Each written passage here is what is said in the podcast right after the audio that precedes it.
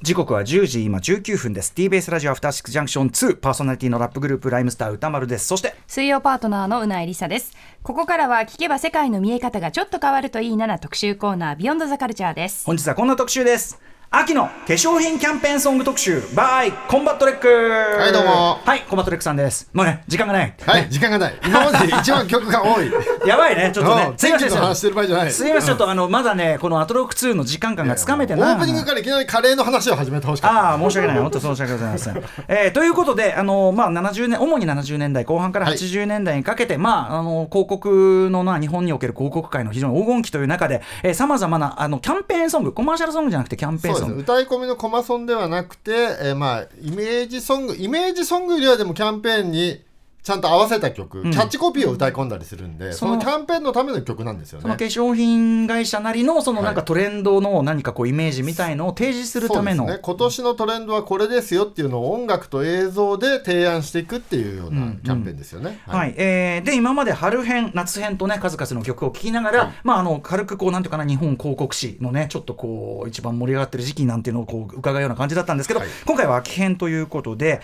えー、とちなみに冬ってあんまりないんですもんね。冬はねキャンペーンソング自体がない年も多いので、うんうんまあ、冬はやんなくていいかなと思って秋もどうかなと思ってたら、秋リスト見たら、いやあれやばい秋すげえ多いぞっていうことで今まで一番曲が多くやなばっいちゃやってばい、うん、じゃあ急いでこう急いでこうそうですいや流れがねたくさん聞かないとつかみづらもいうもうですコンバあねのちなみにコンバットレックは誰とかそういう説明も省いてですねいらないですいらない誰か誰かね盛り上が面白い面白い誰か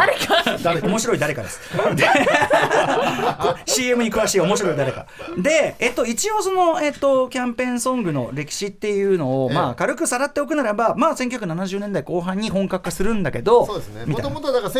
1971年にマックス・ファクターが一発だけやるんですよねジョン・シェパードでね、でやるんだけどマックス・ファクターをそれ一発でやめちゃってで74年から資生堂があのマックス・ファクターがやったあれいいなってことに多分なったんでしょうな、うんうんうんこの辺から始まる流れですね、はいそれまでは資生堂も割と普通に BGM だったりとかもしくは歌い込みだったものがここから完全にキャンペーンソングが始まるのが74年春で75年春までは資生堂が1社でやってたんですけれども、うんあの75年の秋からですね、えー、カネボウ資生堂のねライバルになります、はいカネボウがここから参戦ただこの秋は資生堂はまだ秋キャンやってないんですよ、うんうん春夏しかやってなくて、うんあのこの秋から、えー、カネボウが参戦してこの時はねあのアラン・シャンホンの「ボンジュール・おめめさん」って曲で1975あの年他に対抗馬もいなかったのもあり、うんうんまたあとフレンチポップスでちょっと洒落た曲で、うんうん結構流行ったんですよこれが、うんうんうんではあるんですけど、まあ、この曲も春といえば春な気がする みたいな、うんちょっと弾んでる曲なんですよあ雰囲気的にねそうなんで秋っぽいすかっよていうなとので、うんそんなに空き感はなかったんですうね、んで、えっとな翌76年からがだから本格的な資生堂金棒の戦いに後世も入ってきて、うんまあ、ここからなんとなくキャンペーン戦争が始まるみたいなこの一応資生堂金棒構成の3社のまあ三こ社のですねぶつかり合いというところが聞きどころというた感だじしですね、えー一瞬だけ2年間だけポーラが入ってくる時期とかあるんですけど、うんうんうんえちょっとそのあたりもそのあたりも伺っていこうと思います、ではではどんどんいきましょう早速ですがじゃあ今年は何年から今回は何年から始めましょう今回はね、えっと説明としては今75年のまで説明しましたんで76からでいいと思います、はい、 1976年から、はいさあ75年何があったんでしょまうずか、 76年、えっと、この頃はまず秋の特徴うんあの春ってあのまままずね資生堂とこだけじゃなくて全社かな、うんあの化粧品業界のなんとなくのなんとなくですよ絶対じゃないんですけど、え流れとしては春のキャンペーンって口紅なんですよ。えうんなんとなくうんうん色づく感じ、はい、で夏のキャンペーンってファンデーションなんです、前回やった夏は。で秋はねアイシャドウが多いんですよ。ああなんかわかる気もする、なんとなくそういう住み分けにはなっていて、でも絶対じゃなくて、俺のラインナップでやる年とかもあるんで、まあ、絶対ではないんですけど、それこそね夏なのに恵みの人とかはアイシャドウメインでやったりとかもあるん確かでに確かにイレギュラーはあるんですけど基本はアイシャドウが多いっていうのが秋のイメージですかね。うんうんはいはいで、えっと、秋っていうのが、うんあのまあ、春ってある意味簡単って言ったらあれですけど、うんうんまあ何かウキウキするとか弾むとかっていうのが春のイメージ、うんうんで夏はギラギラしてうんる、うんで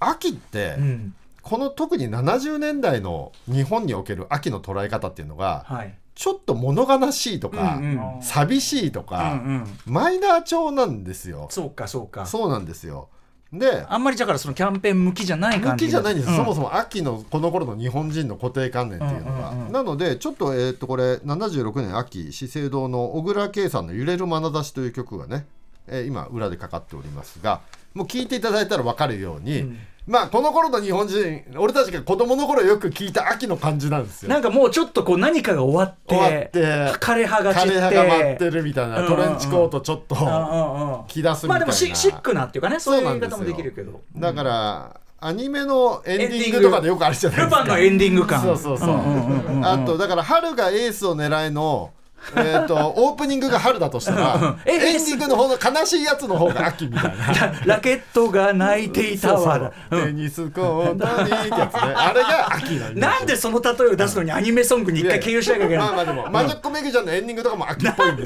すよなだからちょっと悲しい感じのねまあそうだねうんうんでそういうのがあるせいででちなみにこの小倉圭さんの「揺れる眼差し」はキャンペーンのやっぱり資生堂ですから映像と込みだとめちゃめちゃんうんうんおしゃれなんですけれどもやっぱりその春夏に比べると盛り上がりは若確かにね干地味って感じがす作るりづらいっていうのがあって、んうんでもやっぱりこの頃の日本人はもう秋といえばこれで多分イメージが固まってたんだと思うんですけど、うんうんうんこの76年秋の小倉圭さんの曲もそうだし、えー、と金棒のグラシェラス・サーナさんの「黒い瞳はお好き」っていう曲もやっぱりこういうマイナー調の曲だったりするんですよ。で、えー翌77年の秋、えー資生堂はリー・オスカーデンマーク語版約束の地これもやっぱりちょっと寂しい感じだし、あの金棒の77年もやっぱりそういう感じの曲なんですよ。ワインからのとそきめうきだから光さん、ね、夏は簡単に答えが見つかって、77年はもうダウンタウンブギーギバンドサクセスとか持あってき確かてるにわけでそうかそうか夏ソングは見つけつつあるのそうなんにですよ秋はまだ模索感夏は一発で答えが見つかったけど秋はずっとこの悲しい路線みたいなのでやってたために、なんかキャンペーンとしては、うんな春夏に比べると地味な印象になっていたんうですね。んうんうんでまあその日本人の固定観念における秋をはい多分資生堂はやっぱり、うんこれキャンペーンとしてどうなんだと思っちたょんっでとしょしうみね。ったれてんなとちょっとそううん全然違うことやってもいってもいいんじゃないのって多分資生堂の社内でなったんだと思います、えーそこで資生堂が78年の秋にどんな曲を持ってきたのかちょっと聞いてみましょう堀内孝雄「君の瞳は1万ボルトはい、えーはいえーっとこれは1978年秋資生堂のキャンペーンソング、堀内孝雄さんで「君の瞳は一守ると」これちょうどねくしくも」ねえチンペイさん亡くなられてねまああの陳平さんが作詞で作曲が堀内さんだからまあほアリスっていうかアリスですねもともとアリスに話が来たんですよ、うんうんうんでアリスに話が来たんだけどこの時チンペイさんがちょっと体調悪くて、んあのーやれなかったんですよで、じゃあ米安のソロでどうだって話になって、んでチンペイさんがまず作詞視線なんですよだからうん詩を書いて、うんうんうんでこの詩をもらった米安がこの曲書いてきたっていう、うんうんうんでもう秋のイメージを完全にひっくり返してるような曲を書いてきたちょっと春、ね、うん夏感すらなんか春夏爽感やかなんか高原感うん、自転車こいですよ爽やかなね感じっていうか金ね木犀とか一応言ってるけどね、うんうんうん一応言あってるけ秋要素どを歌詞に入れてんのそう入季語はれ入てるけどもう米安がねそういう曲書かなかったっていうね、んでもこれでその秋のキャンペーンって、ん今まで日本人が持ってた秋のイメージにとらわれないでいいんじゃねえのっていう一つの提案にはなってる確かに感じですね。はいで、えー、とこの年、えー、と金棒は、えー、と夏がサーカスミスターサマータイムで秋もサーカスで薄化粧という曲でこれもやっぱりちょっとねおとなしい曲なんですよ、なんで金棒は今まで通りの秋をやっていて、まあ、資生堂だけがそのイメージをぶち破ったっていうのが78年秋でございました。はい、で、えーこれでまあ、資生堂が一つね秋今までの秋のルール守んなくていいんじゃねって提案をしまして、はいで79年の秋、えーどうなったかと言いますとまず資生堂から聞いてみましょうか、は資生堂は柳ジョージとレイニーウッドで「えー微笑みの法則」ですはい、えー、と資生堂1979年秋のキャンペーンソング柳ジョージレイニーウッドで「微笑みの法則はい、えーこれはだからちょっと夏のツイストもよろいいようなも引っ張ってきてるそよううだな、ねね感じもしますよツイスト感あるねちょっ男とっねぽいっていうかね、」でもまあ柳ジョージさんににしては軽快な感めじちゃめちゃポップな、ね疾走感のある曲ででも、秋らしいかといえば別に秋らしくないですそようだねだからもうこだわらなくていいと思った資生堂資生堂、はいそしてそして金棒は今までだから、えー、と割とおとなしめの秋でやってたんですけど、うんやっぱり前年の資生堂のね「君の瞳は1万ボルト」に勇気をもらったんでしょう金棒もこれ急に弾けあないそういうことやっていいのってめち金棒ゃはめちゃ弾けちゃうよ多分思ったんですよ、うんうんじゃあそういうことやっていいんだったらうちもやるわっつって金棒が出した曲はこれです桑名正宏セクシャルバイオレットナンバーワンはい、ということはい、で、とんでもないのが来ましたね。もう思いっきりねディスコですそうでもすねんね。やっぱり前年のその米安の「あの君の人へ1万ボルト」んこれこの年でもう90万枚売れて年間4位なんですよへーもうこ78年を代表するヒット曲だったんですよ、うんうんだからもうやっぱりインパクトのある売れる曲じゃないとダメって多分金棒が振り切って、うんうしかもねあのなんとなく夜感うんうん。夜感でいいんじゃね秋みたいなああそうかそうかそ多う分なんか。かそれに気づいたんじゃないかって気そがうすかるそうかそうか。夏が日差しならば、はい夜の街におしゃれして繰りお出しゃすれってでい繰りう。出すみたいなだからディスコモノで行こうぜっていううん確かに確かに確かで一番不良の桑野正宏連れてきたみたいねえな俺子供ながらにこれ鮮烈だったもんねあの格好カーリーヘアっこてんの。な悪そうな人出てくんだと思ったもんねおおーいやーなんかでもすごいその色気っていうかめっちゃ歌ってたしこれもねね、これちなみにね松本隆と罪恭平ですからねえ黄金コンビですよこれは強いよって話ですよねこれはだじゃあちょっとねどっちの勝ちとかいう問題じゃないけどちょっと若な干いけ金もど、ね真面目にね資生堂はなんとなく時代をつかんだポップスでありながら空き缶ってなんだろうって考え続けるのがずっと資生堂の流れなんですよ、うんで金棒はもう、うん君の人が1万ボルト見てから、インパクトでしょっていう方 に多分割り切ったんですよも派う手ならいいじゃんみたいそうなあのねあ真面目に秋考えすぎて地味になったらどうしようもないっしょって多分確かに確か金に棒は多分そこで割り切ったんだと思うんですよねこの後も割とそういう流れなので、うん割と皆さんの記憶に残ってるインパクト強い曲は金棒の方が多いかもしれませんなるほはい、秋に関しては、うんはいでは1980年参りましょうかねうんまず80年は、えっと、春が竹内まりや不思議なピーチパイ、で金棒は渡辺真知子唇を熱く君の語熱いでなでポーラはポーラがここで参戦ですよね、はいはいポーラポーラが、えーヘイレディ優しくなれるからね、これも素晴らしい曲でしたポーラは前の年か前の年は私のハートはストップモーションで入あーってきそうてかのそうでかうん2年間しかいなかったポーラはねこの2年だけやるんですけれども、ポーラはね2年しかいなかったけどすげえ分かってるんですよね、うん名曲を残してる名曲のぞろい、ただ分かってなかったのは自分たちは訪問販売だからキャンペーンソング関係なかったっていう、ねそうだ前回やりましたことが分かってなかった、確かに確 かにはいそれに気づいて撤退2年でしちゃうんですけれどもあの時代とか音楽のことはすごいポーラがよく分かってたんですよね。はい、で、えーまあ、春がそんな戦いがありまして、えー秋どうなったかっていうと、えー資生堂はね加藤和彦さんで「おかえりなさい秋のテーマ」という曲で、んこれちょっとね、あのーお話ししておきたいのは、前の2回聴いていただいたら分かると思うんですけど資生堂はナイアガラシュガーベイブが強くて、んカネボウは YMO ティンパン系っていう話をしてたんですけれども、まだあの1980年の段階ではカネボウが YMO 系起用してないんですよ。うんでこの資生堂の80年秋うん加藤和彦さんサディスクミカバンドじゃないですか、この人のバックで演奏してるのが YMO ファミリーなんですよ完全に YMO チームねそうなんですよ、うん YMO の3人と、んあの松竹さんとか大村さんがね演奏されてて完全に YMO チームがやってて、うんうん実はだからそのねティンパ YMO 系も先に資生堂は起用はしてたんですよね、うんうん翌年から金本に行っちゃいますまあけ最ど先端はね最先端ですからはいでまあ、この加藤和彦さんの曲は YMO ファミリーがやってるんで、まあ、ちょっとエレポップというかな感じの曲で、面白い実験ではあったんですけど、うんちょっと派手さに欠ける曲ではあったかでなやっってぱいう感じねです金棒のなりふり構わぬもう派手ならいいんだろうみたいなそうですねパワーがはい、そして一応ポーラの話をしておくと、ポーラはもう分かってるよポーラ、えー松尾平由美うんね風あ星のルージュレルージュリアンねこれなかなかおしゃれなね曲のだからそのチョイスセンスって意味ではそもううなんですよ、うんこれもなかなかねあのーこの当時の音っていう感じの,、あのちょっとシンセとか入ってる感じのおしゃれな音なんですけどね、えーまあただねその年は金棒が優勝という優勝って言っていいのかな優勝っていうかもう優さ勝っこて言れっていい多のかな分みんな聞いたら、ええじゃあしょうがねえってなる感じだよねあそういうことやんのね金棒って感じですよ ね秋秋とかありなのそれってさいう秋とかそういう問題じゃないじゃないでも日本ポップス史に残るまあ残るっていう名曲だよねそうですね、じんゃあ金棒が1980年秋何の曲だったでしょうか聞いてみましょう郷ひろみ「ハウメにいい顔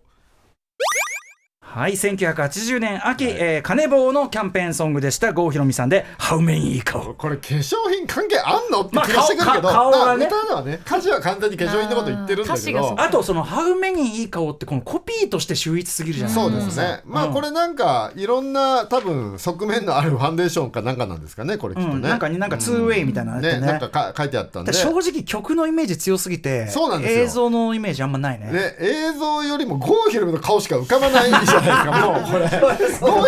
ひろみが強すぎる声が強すぎてすごいという存在がゴールさんにとっても代表曲の一つだしねそうですもねちろんね、うんだって「紅白」とかこれ出てるよね下手したらねそうですそうですねそうですうんいやだから加藤和彦とか松任谷由実とかさ真面目にさ資生堂とかポーラがやってるこのっにちやさこっちだって真面目に作ってる加藤が不真面目とは言わないけどさずるくねみたい連なれてきちゃったよみたいな。まあでもさここまでの爆発は狙ってできるもんじゃないからなそれさ化粧品のこのさキャンペーン戦争のレギュレーション違反してねって多分資生堂の人とか思ったと思 うちよょちょっとあのちょっと違うへいね戦いになってないみたいなこれ違くねって多分他社の人は思ったと思うのよそれあるんだっていうまあでもさあの、ええ空振りしたら目も当てられないことになるから、まあそやうでっすねぱね名曲だからよかったけどねそうですねはいうんはいそして、えー1981年に参りましょうか。で1981年は、えーちょざっと春のおはらいおさらいをしますと、まあ、春は松原美樹さんに「井戸田午後3時で」金棒は矢野明子さんで「春先小紅」まあ金棒ついに YMO ねファミ最リー高起用というねえー流れでございましたで、えー秋秋資生堂が何を持ってきたかちょっと聞いてみましょうかね、資生堂はだからさっきも言ったように真面目で空き缶とうんうんおしゃれなポップスの時代感っていうのをどうやったら融合できるか考えて、まあ、これ一つの答えにやっとたどり着き出したかなっていうところの曲だと思います、えーでは資生堂1980年秋のキャンペーンソング「桃井かおりメイク23秒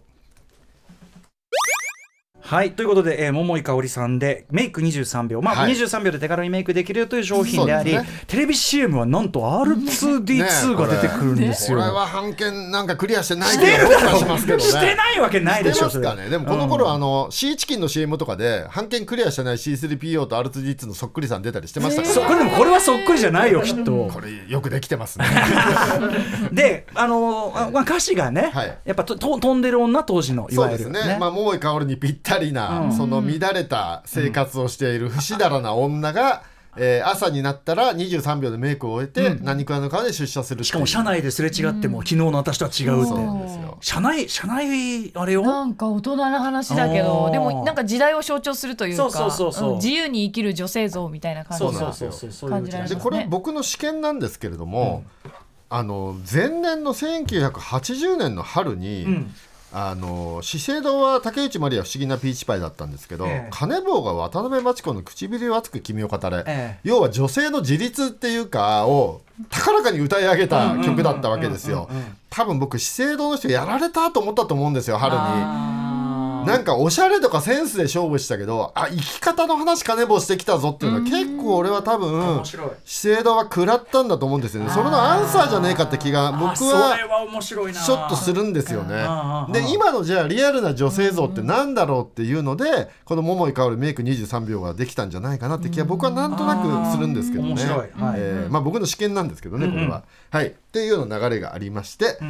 あのまあ、だからそれまでって割とこう毒にも薬にもなんないポップスだったりもしくは男目線の女性像が多かったのが、あの渡辺真知子さんのあの曲以降割と女性のが歌う曲で女性自身を歌った曲が増えていくっていう感じなんですよね。はい、で資生堂はまあ秋いろいろ苦労しましたけど、一つのね答えがこの曲で少し見えてきたかなって感じなんですが、はいはいえー対する金棒は、えーどんな感じの、えー、球で返したんでしょうかじゃあ聞いてみましょう金棒はこの曲です「ザ・ヴィーナスキッズは目にして」はい、えー、ということでねはい、喫茶飯えーまあ 80s はよく言うんだけど、い 80s はそのテクノとかも流行ったけどけど同時にオールディーズブームでもあるかリバイら、バルうでねん、こういう感じの曲もシックスティーズねリバイバルとシックスティーリバイバルとかあって、まあ、ザ・ヴィーナスっていうのはシックスティーリバイバルの曲ばっかり歌うグループですよね、うんうんまあでもこの曲大ヒットしましたからねねえねえいやー、でもこれなんていうんですかやっぱり飛び道具っていうか、うんまあね金棒はやっぱり飛距離あ秋ではない別に そうまあ目にしてだから一応ねアイシャドウの話はしてるんだけど、歌詞がそうだけどねそうなんですけどねそしてまあコマーシャルがねテレビコマーシャルが金かかってるイタリイタリアでベスパー真っ赤なベスパー走らせてめちゃくちゃ金かかってるこれ皆さんちょっと見てみてくださいあーでももう金棒はとにかくインパクト勝負会食として売れてなんぼっていうね確かに確かに感じでやっておりますが、はいじゃあよくそんなもう戦いどうなっていくかどうなっていくかで82年82年はでもまずねあの春の話をしなきゃいけませんね、春に大事件ですよもう今の清志郎坂本龍一いけない龍一マジックっこていこうぶもうち上がったね これも日本中がびっくりしたっていうね、うんえーデュエット曲がありましてで金坊はハウンドドッグ浮気なパレットこれもだからロックンロール方はい向、でね、後世はザ・タイガース色付きの女あこれもまあある意味ロックンまロあール、割といい勝負をね三者していたんですけれども、うんで秋夏はね山下久美子関戸小町時っていうもうのがやっ最ぱ高インパクトが強かった感じですかね、で秋はあどうなったかと言いますと資生堂の秋はこの曲です山根舞で気分はフェアネス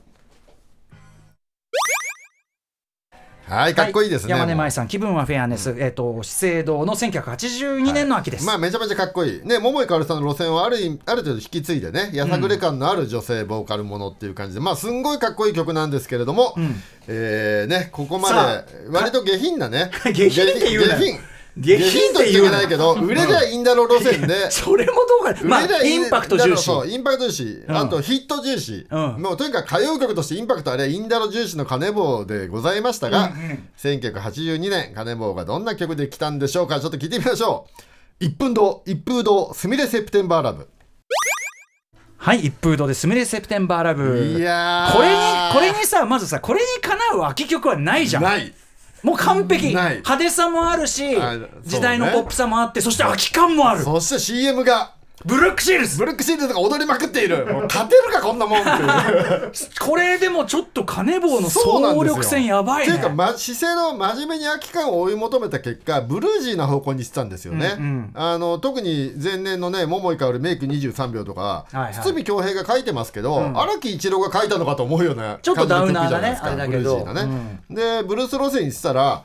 もう完全に時代感もつかみ空き感もあり、ポップスとしても最高っていう全て備えた曲を金棒が出してきましたっていうね今聞いても一個も古くねえな古くないかっマこいいジでですねもうマジでやべえこれ超える秋曲あるんだろうかっていうね最。高ですっていうね話をしてね、ちょっとこの曲を褒めまくっていますが、ちょっと待ったと、うんちょっと待ったちょっと待ったと、後世が、後世がちょっと待ったと言っています。はいはい後世だって黙ってないよ。おなんだ黙ってないよ。お前らだけが戦ってんじゃないよ。後世だって毎年曲出してんだおいおよい。そある意味これはね、後世のキャンペーンの中で一番派手だったのがこれです。へーじゃあ聞いてみましょう。後世は、ビートたけし、オッケーマリアンヌ。うはい1982年秋構成はビートたけし OK マリアンヌでしはたい、まあだってもうさ82年春にさ清志郎と坂本龍一だしさ本秋当だねは金坊が一風堂すみれセプテンバーラブでブルックシールズでしょやばいねもうこれ戦いのたけししかいないわっていう、ねまあそりゃそうだね 翌年がそれで鮮明だもんねだかそらうそうそねうこそううなるとねねうんまあねこれしかも CM にコマーシャルテレビコマーシャルにたけしさん自身が出て 出きててるっていう、ね、かっこいいよねポスターも出てるんですよこれうんグラフィックもたけしが出ててそれはだからどれだけね、まあ化粧品がどれくらい売れたかは分かんないですけどね、えーまあでもインパクトはねあったという感じでございいます、やーすごかったはい82年、そしてちょっと尺がなくなってきてるんでちょっとポンと飛ばしていきますが83はちょっと、えー、口頭で済ませますが83 83秋もいいんですよでも83秋資生堂は原優子で恋はご多忙申し上げます、うんこれいい曲ここれ原優子さんの中では最大のヒット曲じゃないですかね、もうすごい売れましたで金棒がねちょっとインパクト勝負に走りすぎましたあのさっきから言って下品下品って言ってますけどついにそっちに振り切った、えーついにもうここまでえ振り切った、横浜銀杯お前にピタッでございます、え銀杯にピタって言われるとちょ っとなんかね、ただねこ曲めっちゃいい曲なんでうすまあ、よかっこいいよかっこいいよそうですよ確かに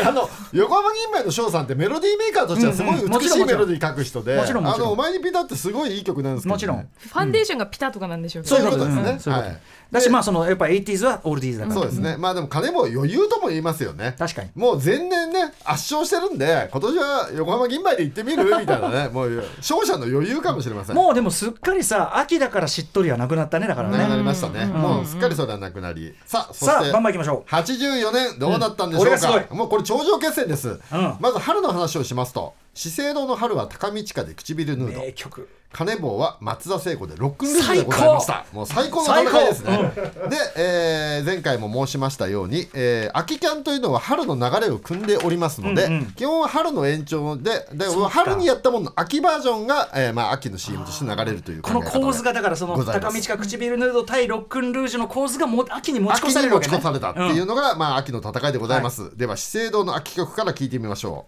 う高坂みゆきニュアンスしましょうはい最高高坂みゆきさんいやリアースしましょう、ね資生堂が出した最高の答えがこれですね空き缶で言うとね、うんも本う当素だ晴ねらしいですねちなみに1984年、えーとはい金棒がどう来るかに関してはエンディングで流しながら、はいちょっと時間なくなっちゃってるんでレクさんありがとうございます、はい引き続きお願いします After Six Junction. Soon. ということまであの、はい秋の、えー、このキャンペーンソング特集でございますが、残りの1984年の、えー、とだから金棒のから先の話はですね、ちょっとエンディングに、はいあの回しますのですいません、はいちょっいとえいえ時間の配分がちょっとまだまだぎくしゃくしておりましていえいえいえ大変申し訳ない、はいはい何がかかるのかでも最後も名曲なんで何ねかね楽しみにしてくださいという感じでございます、はいございますレックさん引き続きお願いしまはいす、 After Six Junction. Soon.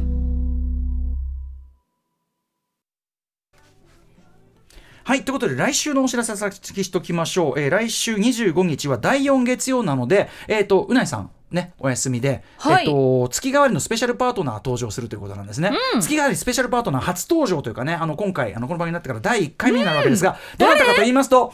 TBS ラジオコネクトのパーソナリティ石山レンゲさんにお願いしようと思いますわーおレンゲさんはいレンゲさんまあコネクト後でお疲れなんでございますうんが、えーやはりこの番組とのご縁すなわちコネクトもつなげておきたいということでお受けいただきましてありがとうございますそんな石山レンゲさんとともにお送りする、えー来週の特集コーナー「ビヨンドザカルチャーは月刊ミュージックコメンタリー Y2K サウンドのリバイバル R&B 編ということでおなじみ高橋義明さんに、えー、と最近まあいろんなあの Y2K サウンド、まあ、90年代から2000年代初頭にかけてのはい音楽のリバイバルがある中で、えーついに R&B にもそ的なねそのジャンルにもこう波が来てるということで、そんなあたりを、えーいろいろ、えー最近のヒット曲とそして過去の曲を比較しながらお送りするという得意の企画石山レンガさんとそして高橋幸明さんとともにお送りします、そして11時台のカルチャーワンショットはそのままスペシャルパートナー石山レンゲさんがまあなんかお得意の何らかのジャンルについてワンショットお送りいただけるという感じになるかと思います。ということで改めまして、えーコンバットレックさんお迎えいたしますしいてませんねこぼしちゃいましたね違うの違うのあの私がちょっと時間配分まだまだ慣れてなくていやいやいやいやごめんなさい引き続きというかね最後に締めていきましょう1984年まで来ましたね、はいはい、84年ちょっとおさらいしますと秋ですうん春は高見近唇ヌードが資生堂、金棒は松田聖子ロックンルージュ、で、えー資生堂の秋は高坂みゆきニュアンスしましょうこの構図がだからそのまま受け継がれる、まあそう確ですかねに高見近唇ヌードとニュアンスしましょうちょっとね通じるつテイストありますけそうどですねまあどねっちもエッポと清水信之あまあ全くコンビだもんね、はいそうだよねでまあ金棒が秋何だったのかもう皆さん分かってますよね、うん分かっちゃいるけど分かってますよね分かっちゃいるけども分かってると思いますが、まあ、これまで金棒がやってきたことのある意味集大成だと思います、派手な歌謡曲的な遠心力と、えーおしゃれであり空き缶もあるっていうね金棒も答えを出しましたここでじゃあ聞いてみましょう松田聖子で「ピンクのモーツァルトはい、えーテレビコマーシャルにはご本人も出演していた松田聖子さん、いピンクのモーツァルトが最高ですね1980年、はいまあねロックンルージュからピンクのモーツァルトとこらえ」たらもうねねえしかも聖子本人出演ですから、ね、しかも金棒は夏はさ君たちキウイパパイヤマンゴーだもんね,、はい強いですね強力だよね,、まあ、こでれもね全体的にいくとやっぱ金棒はインパクト勝負だけあって印象に残ってる曲がすごく多いです確かよねに秋は特にに、そうだったかもしれない、うん今でも残ってる曲が多いっていうこねの後ね宣伝的にはやっぱりこうアイドルが多く使わそうれるです時ね代になっていくっていうね86ことで時すぐかららいからもうアね。イドルの時代になっていくので、やっぱ84あたりまでがまあピークという感じでごちざないまみしにょうか松田聖子さんの、えっとビデオアントワン・フークはインイコライザー監督は34本撮ってます。あ本当、えちなみにですね皆さんクイズの正解者すでに7名出ています早っすごいまだ最後まで問題文読み切ってないけど7名正解者すでに出ていますんで皆さん分かった時点でふるってご応募ください明日、えっと4分割の最後の、えー、出題をいたしますそしてレックさん、はいあのーキャンペーンソング特集ありがとうございまはしい、いた、やいということやでまあでもね懐かしいっていうねやってるんじゃないんですよもう一度こういう時代来てほしいそうだよねもう一回資生堂さんお願いしますっていう気持ちで痛い広告が我々のこうトレンドとかイメージを引っ張って引っほ張っしいてほしいってことですよインフルエねンサーに頭下げてる場合じゃない After Six Junction. Soon. ねえねえ、モトブルって知ってるもとぶるそうそう、モトブル。もとぶるそうそう、モトブル、モトブル。そんな僕たちモトブルのレギュラー番組が始まりました。毎週日曜午後11時から配信スタート。歌あり涙ありの30分ぜひ、お試しください。